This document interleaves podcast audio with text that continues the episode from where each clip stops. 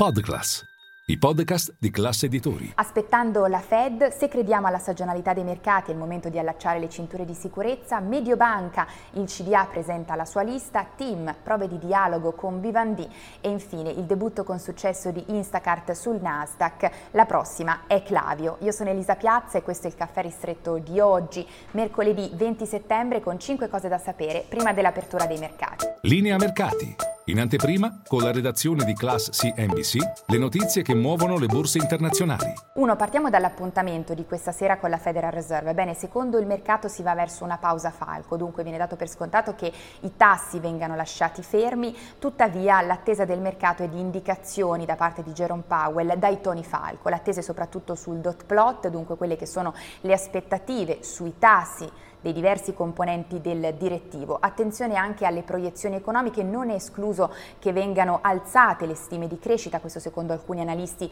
e osservatori, e poi il mercato ovviamente è in cerca di indizi per capire se la Fed ha eh, concluso il suo ciclo di rialzo dei tassi o meno. Si guarda infatti all'appuntamento di novembre, al momento il mercato prezza con circa il 30% delle probabilità un aumento dei tassi di 25 punti base in quella sede. E poi eh, due se crediamo alla stagionalità dei mercati, bene, è ora di allacciare le cinture di sicurezza perché entriamo nei giorni che statisticamente sono i peggiori dell'anno per l'azionario. A complicare ulteriormente il quadro la corsa del petrolio, questa mattina rallenta leggermente ma resta su massimi che non si vedevano da novembre del 2022 e a complicare ulteriormente il quadro anche i rendimenti dei bond sotto pressione dai BTP ai treasury. E poi tre, le storie a Piazza Affari con Mediobanca che resta in primo piano. Oggi infatti il CDA uscente presenta la sua lista, riunione del board che licenzierà dunque quella che è la lista di candidati, 12 candidati messa appunto dal comitato nomine nei giorni scorsi. Non sono eh, previsti all'interno nomi Delfine dopo che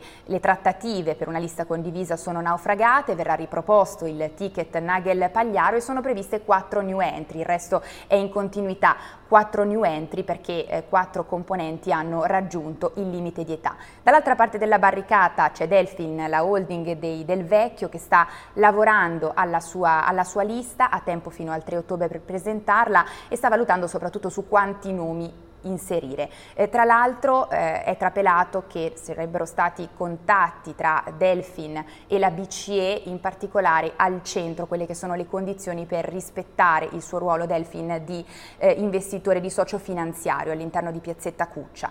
4. Altra storia Piazza Affari, team in primo piano perché il titolo oggi riparte da eh, poco più di 3 punti percentuali, questo perché eh, sembrerebbe accelerare la partita sulla rete, prove di dialogo tra l'azionista francese Vivendi e il MEF, sarebbe previsto un incontro nei prossimi giorni dopo una lettera appunto di Vivendi inviata al governo. Nel frattempo KKR sarebbe pronto a chiedere una proroga di due settimane per l'invio dell'offerta eh, sulla rete di team al eh, CDA.